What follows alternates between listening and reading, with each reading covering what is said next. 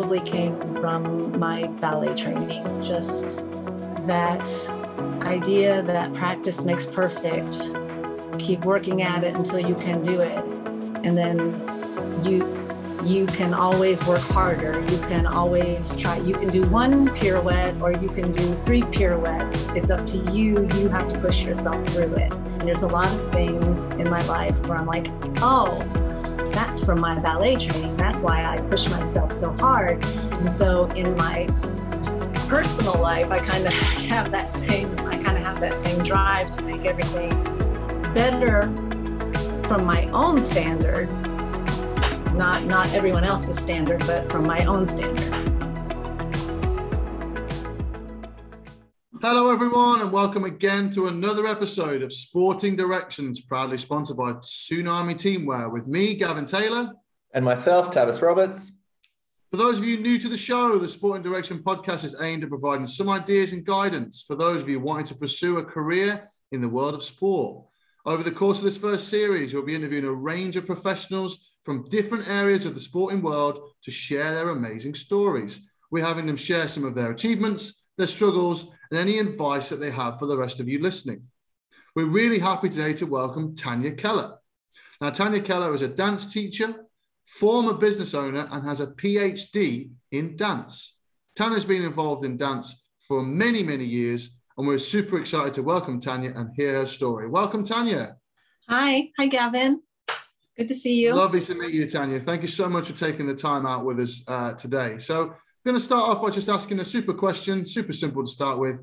Can you just tell us a little bit about a strongest memory that you have that led you in pursuing a career within dance? Well, I think that my strongest memory has to be when I was very, very young. My grandmother had a record that she had a whole collection of records and she would let me go through the records and um, and and just play them. And i found a record it was not black like the rest of the records it was a blue like see-through color and that's what drew me to it. But then when i played it it turned out that it was uh, all of strauss's waltzes. And when i heard that music particularly artist's life I just, I don't know, but something inside me just knew that I wanted to dance to something like that. And so the music has always been very, very important to me. That, of course, changed as I got older, but uh, I, that's one of my strongest memories is dancing to that album in my grandmother's living room and thinking that that was the happiest that anybody could ever be. I think we can all remember a, a great song that we've heard from uh, our childhood. Uh, it may be from the TV or it may be from the records or anything like that, but there's always something that seems to speak to us. Has your taste in music sort of progressed throughout your life uh, from the first days of your grandmother's records to where you are now? Have you noticed a transition in what oh. is appealing to you? Oh yes, my my music, my taste in music is very eclectic. I I always tell everybody that you would not want to look at my playlist on my iPhone because I have classical music, opera music, K-pop music, hard rock music, grunge music, like so so many and then of course so much ballet music. So you would not, you you would think that I had many, many personalities if you looked at that at my playlists. I think that's really cool that uh, you have such a diverse range. Okay. And so going forward, you're able to maybe approach music in many different ways. So, how did you find yourself inspired by such a diverse range of music, not just one type, and do you think that's a good thing to have uh, such a diverse taste in music? I think that it is important to know a little know a little bit enough to enough to have a conversation about many many things diverse things uh, because you never know what you can learn you never know what you can learn from that and so you have to yes I, I completely think that you have to have you you need to try and keep your your options open.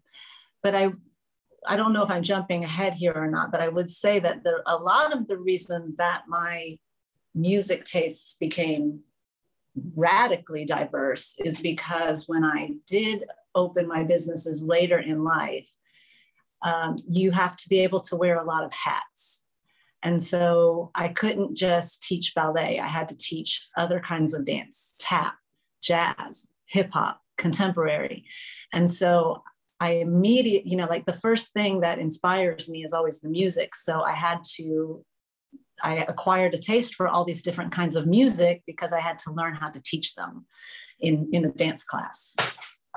What's really interesting there is I, have not heard heard a dance teacher speak that way round. As in, what you're saying is that you've gone from the music was then what inspired you to then link the music to the dance styles, whereas usually some of the people I've spoken to in the past have gone the other way. They they obviously try and work on, like you said, a contemporary or a or a ballet, and then fit fit the music in. So I really I think that's a really leads me on to my next question because I would like to talk a bit about um, you know the business side of things. We haven't had a, a guest on yet like yourself that's that set up their own business from scratch. And obviously, you've said there a little bit about your inspiration from uh, the music, and then that led you into potentially making up your own business. But can you talk me through kind of how that came around? So you've got an inspiration for dance. You've inspired yourself with different types of music that's led you then to have different hats, as you've said, um, to then deliver different types of dance. But how did you then go from that to going, okay, now I'm going to own my own studio. How did that, how did that happen?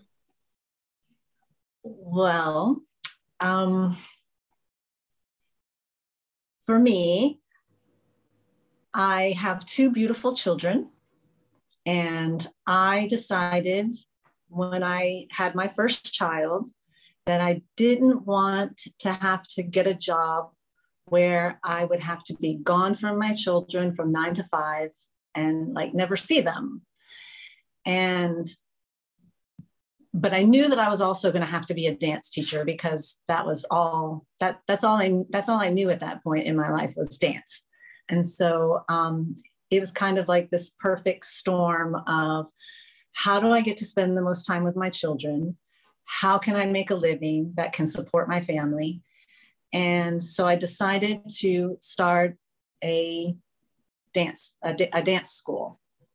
That way, when my children were very young, they could be with me all day long, and then they could be at the studio in the evening while I was having classes.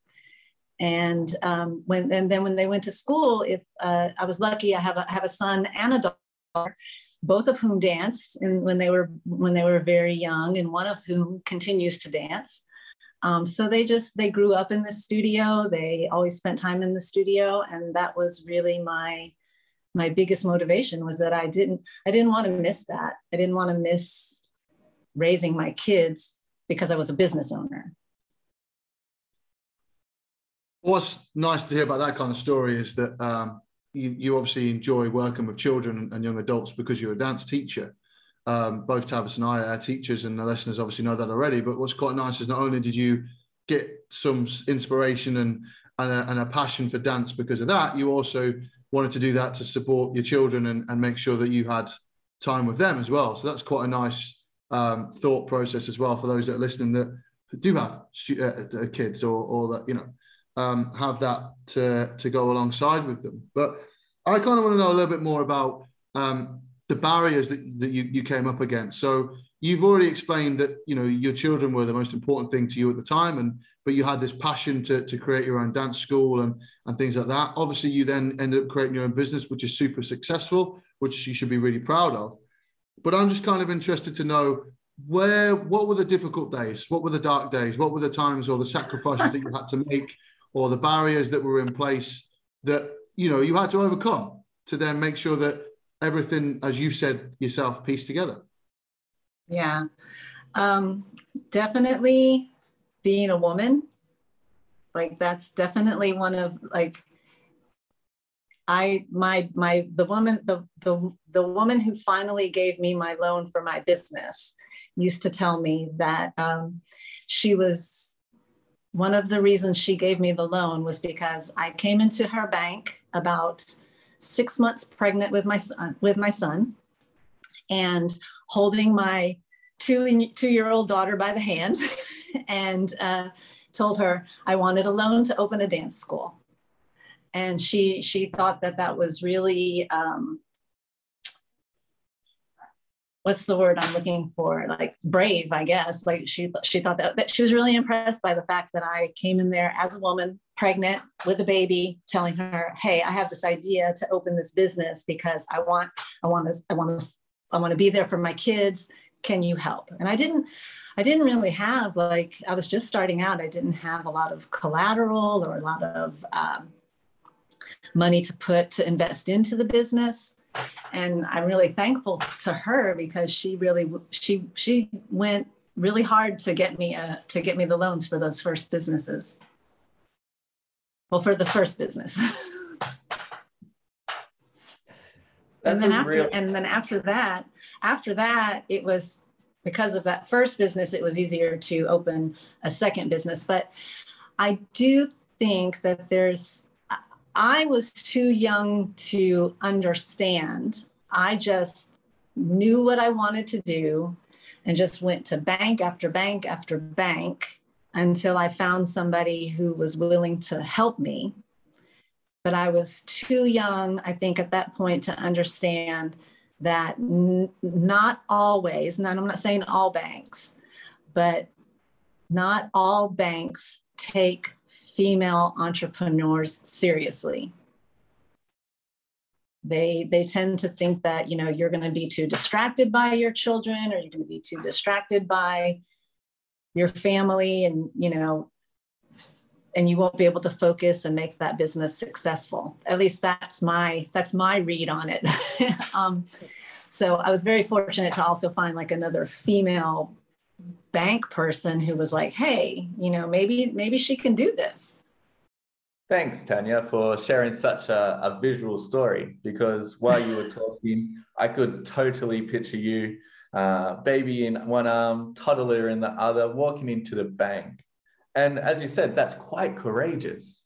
So I, I would have to ask, where did you develop your sort of self confidence to be able to get to that stage? What was driving you, or what was sort of inspiring you to give you this sort of strength, this uh, internal character to be able to ask for help, which is a really important skill for anyone. So, where did this come from? Oh, well, okay. Two things. I have a lot of very um, self reliant women in my family who were very good examples. Um, but the other probably came from my ballet training, just uh, that idea that practice makes perfect. Keep working at it until you can do it. Uh, and then you you can always work harder. You can always try, you can do one pirouette or you can do three pirouettes. It's up to you. You have to push yourself through it. And I was just talking to a, one of my colleagues the other day about like, there's a lot of things in my life where I'm like, oh, that's from my ballet training. That's why I push myself so hard because I want I want my I want my leg to be higher or I want my back to be straighter or I want to do more turns. And so in my personal life, I kind of have that same, I kind of have that same drive to make everything, how do I say, not better from my own standard, not not everyone else's standard, but from my own standard. I, I get that. Um, having this sort of internal drive to always keep pushing yourself uh, can sometimes be difficult for the people around us because we hold them to such high expectations. Um, mm, yeah. You dropped a couple of golden nuggets in there, like practice makes perfect and keep working harder. And a lot of this has come from your dance experience as a child. Since you've opened up your business, is there any sort of big success stories that sort of strike you that also keep pushing you through? Like, who have you been able to make an impact on and how did that come about? My most favorite thing about being a business owner was seeing my students have, have a career in dance, be successful, go on to, I had students that went to Gelsey Kirkland Academy, Houston Ballet, Orlando Ballet. Um, I have one student right now who's in Park Point. Uh, just to see their success, I can't tell you how, um, what what kind of feeling of satisfaction that gives you to see someone that you taught at a very small age as a adult a fully grown adult walking around and out in the world. And you know that you helped get them to that point you know even if, even if it was for just a short time but like for a lot of them my own daughter for example she's what we call the legacy. So um, I'm a graduate of the Royal Academy of Dance, and she just graduated from the Royal Academy of Dance. So, like, I just I find a great deal of satisfaction in knowing that I that I might have inspired her. I, am sure she had. Ma- I'm sure all of them have had many, many other inspirations as well. But that's that's a special feeling for sure. One of the things I love about this podcast, and I'm just going to jump in there, is um, that every time we speak to somebody, their passion and enthusiasm comes out. And we've had a number of different athletes come on from different sporting backgrounds. Um, but yours again speaks to that kind of the, the teacher in us, the coach in us, the, the influencer in us, this idea of trying to do the best that we can for every student and then being super proud of them when they go off and they're successful and feeling like you've made a difference, you've played your part, and obviously you've got the example there, and you talked about your daughter graduating from the Royal Academy of Dance and stuff like that, which is just absolutely amazing. Um, can you continue on that vein for me a little bit, and just if there was a listener out there thinking who was really inspired by this and was like, you know what, I really want to get involved in dance. Um, either because they're inspired by the idea of making up their own business, like yourself, and, and going to be a business owner, or simply being involved as a teacher, as I know as I know you, you, you do now. What advice would you give them? Where do they start? Where do they go? What what what piece of advice would you give them if they wanted to start that journey to be a dance teacher or dance owner? Well, the first thing I would say, because this this goes back to your one of your previous questions about like when I started my business. A few years into it, what I realized was that I was a really good dancer, but I did not know how to teach. and so um, that's what kind of took me on my academic journey in dance because I really didn't, so much of teaching is not just the transmission of knowledge. There's, cl- there's classroom behavior management, there is emotional management, there is like also learning how to manage people, manage a team. There's so many different parts of it. And I didn't know anything about that. And I wasn't prepared for any of it.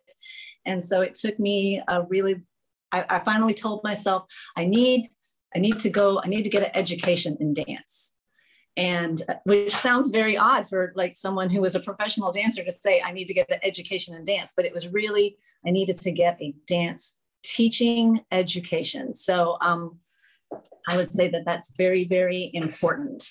And uh, because you can be a, a beautiful dancer and you can have all this knowledge inside your body, but getting that information out of your mouth is another, is a completely different, is a completely different story. again, that's super refreshing to hear because, and again, smiling, I know Tavis and I both as teachers, and we've had again a number of guests come on, and they say similar thing to you. You know, as a, as a performer, um, I had the set skills, but I think it's really good that you've talked about this importance of making sure that you go and get some sort of educational training to deliver your knowledge because you've obviously got lots of it. Having a PhD in dance, for example, it's then trying to find ways to get that information out in the most effective way. And yeah, I, I certainly would echo that from a from a general PE teacher point of view. uh, and then obviously from a specific coaching point of view as well. I think that's really good advice to the listeners. Um, I just want to kind of ask a little bit. I know that we talked off air about um, having a network that people can attach themselves to if they want to find out some more information. Do you want to talk a little bit about that for us? Um, in regards to my webs, my Facebook page. Yes, yeah, it sounded really interesting oh. when you were talking about it before. Okay, so I have a, a Facebook page because I am currently living and working in China, which is like a whole, you know, everybody's got lots of chapters in their lives. So it's just a totally new chapter. Um, so while I was here, I began to understand that those dance teaching practices, or I'm just going to generalize and say teaching practices, they're completely different um, depending on what culture that you're you're teaching in. And i wanted a place for specifically my field dance teachers who were working internationally to um, be able to discuss the complexities of working internationally.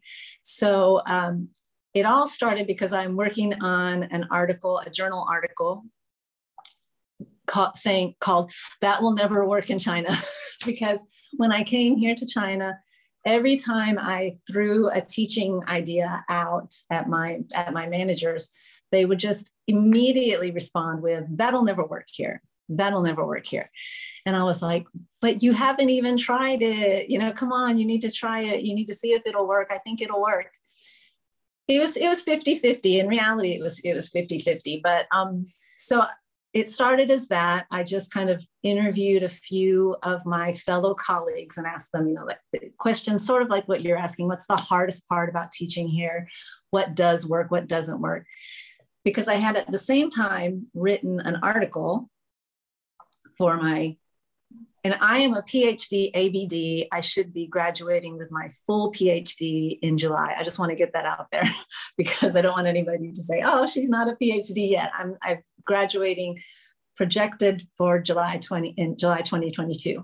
So, you know, we would have in these conversations about how difficult teaching abroad is and I just wanted I wanted to I wanted to put this article out there saying like this is this is the experience in China this is what's going on. I started interviewing my friends and colleagues around me because I kept getting from the people who um, decide what gets put in a journal and what doesn't, um, that I didn't have enough of the teacher's own own reasons in in my article. And i was like okay i'm going to fill this thing with the teacher's own reasons you know? And so that's kind of how it started but it's since it's, it's gotten a lot bigger. And I've, I've interviewed a bunch of teachers from all over that aren't just teaching in china. And i'm still i'm still working on the article at the, at the moment but um, i'm hoping to also make it a place where dance teachers can come and have these discussions, offer recommendations, and possibly help, you know, if you if you if you intend to hmm. work internationally for the rest of your life, maybe have a network of people that you can connect with to find places where they're looking for dance teachers or if you are a dance school and you are looking for teachers you know just kind of like a chat room for for dance teachers working internationally That's an excellent idea. What what we can do, obviously, uh, uh, for the listeners out there who are interested in getting involved in that, we can uh, attach the, the, the link within the description box and, and make sure that anyone that's interested in uh, reaching out to you or learning from other dance teachers that are posted in that group, um, that they have a place to go. Um, I think that's a great thing, and that's something that there are other podcasts out there that, that we've worked with already from a PE teaching field that do exactly that. So I think it's wonderful that someone like yourself is pushing that from a from a dance specific point of view and being able to obviously yes. steal the expertise and share the expertise and best practice of, of those around different parts of the world. So um, we're coming to the end of our interview. We we thank you hugely for your time. Uh, we've got a couple more questions for you before uh, Tavis kind of rounds it off for us. But just a quick one from me. I always like to ask at the end. Um, what is your mantra, Tanya? What's the a one phrase or sentence that you feel that you live your life by? Can I do three? Because I have three that I repeat all all the time in my brain. It's it's unheard of, but we'll allow it. We'll allow it. well, you, usually whenever I'm going into a situation where I'm kind of um, apprehensive or even you know just just where I feel like there it may be a little stressful, I always tell myself three things. Um, I can do hard things. My thoughts are not true. And always pause before you speak. It's my little instruction list before I talk. they are three great pieces of advice to live by. Um, and it sort of like separates what you're able to uh, think to what you want to say and how you want to project yourself. So, really strong messages, something that I could probably do with some help with. I might be writing those ones down later, Tanya. Um, my question is what is a strange habit or skill that you have developed or have that has helped you on your journey? you asked my daughter, you should say there were a lot. But I'm going to say, and this is going to sound very strange, I have I have OCD. I'm, I'm incredibly obsessive compulsive, and um, in my younger years, a lot of people found that irritating and thought that it was a really negative trait. But over time, I, I again have learned how to control it better. But it is definitely one of my strongest traits. And I'm very proud of it at this point. Tanya, Tanya, that's been amazing. Um, throughout this interview, you've tap danced our way from being an early child and listening to grandma's uh, records, being a business owner and uh, taking ownership of uh, and recognizing the strengths of your own weaknesses, or not a weakness, but OCD. And right. it's really refreshing to hear. You've dropped us some great advice about practice makes perfect uh, and don't be afraid to work hard. I've really enjoyed your message that you've put across today. And I really thank you and wish you well in the future. Well, thank you. You too. Tanya, thanks again from the Sporting Directions team for coming on. Uh, I'll just share Tavis's thoughts there. Really, really happy to share your journey with us. Thank you so much. Um, we hope the listeners you've really enjoyed it, and we will see you next time. Goodbye, everyone.